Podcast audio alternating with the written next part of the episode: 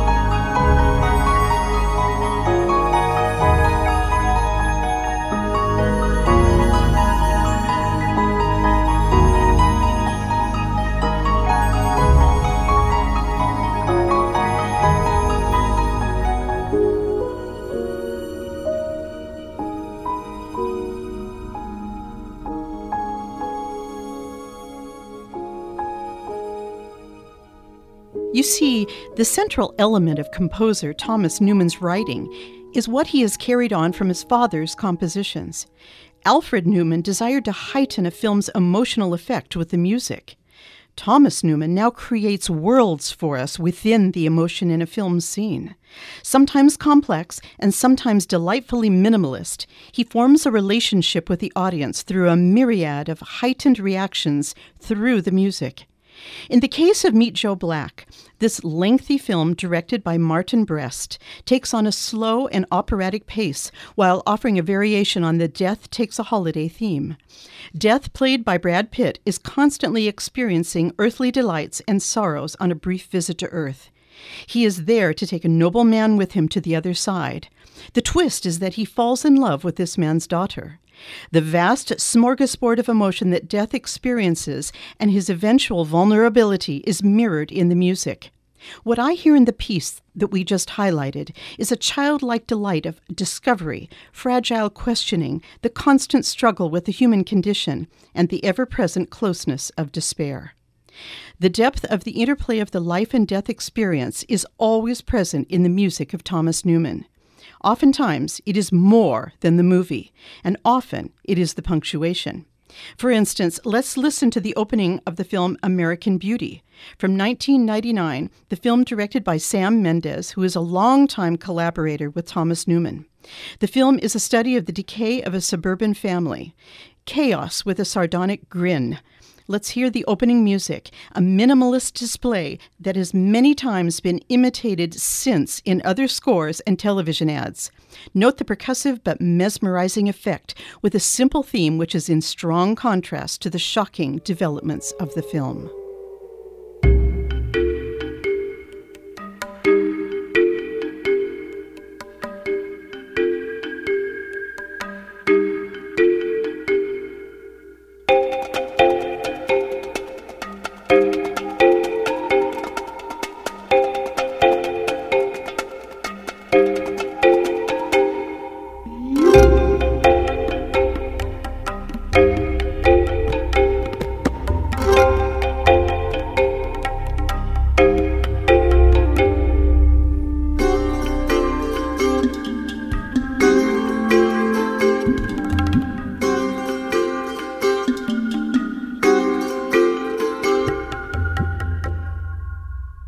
Thomas Newman's association with award-winning films has long ago assured him a place on the A-list in Hollywood. But when it comes to the Oscars, unfortunately, he has been up against the work of many other outstanding film composers, leaving him nominated but never the winner. In twenty sixteen, his original score to Steven Spielberg's Bridge of Spies was a stunning display of emotion and transparent beauty. But when put up against the eighty-eight-year-old legend Ennio Morricone, it seems that the Academy favored the elder musician who had composed for Quentin Tarantino in The Hateful Eight. Let's hear the haunting melody that evokes a feeling of lonely strength describing the hero of Bridge of Spies. This is the Standing Man theme by composer Thomas Newman.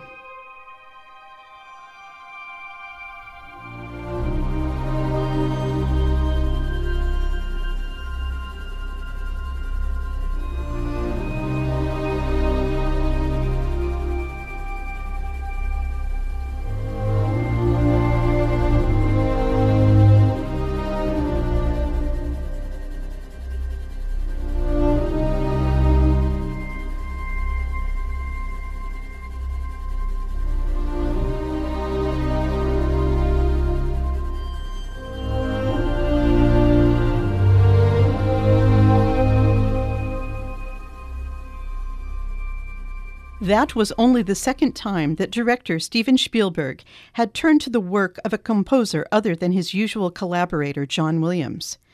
But as Alfred Newman had hired and championed John Williams as a young musician to play keyboard in recording sessions, Thomas Newman could remember hanging out at some of those sessions and getting to know Mister Williams. He was one degree away from being family.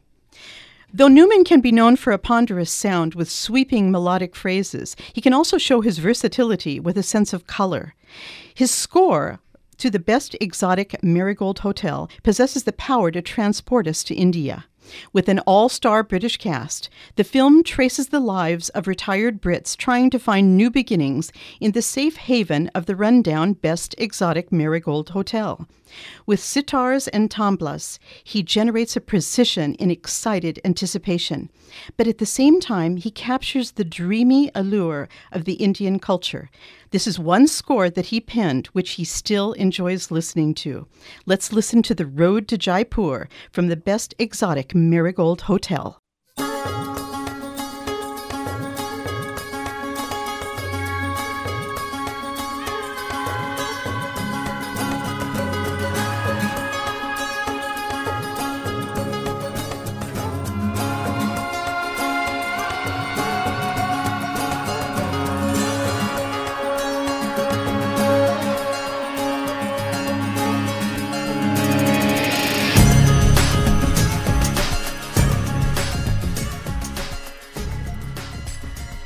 The enduring power of The Shawshank Redemption has earned the film a place in many hearts as one of the most inspiring movies of the last twenty years.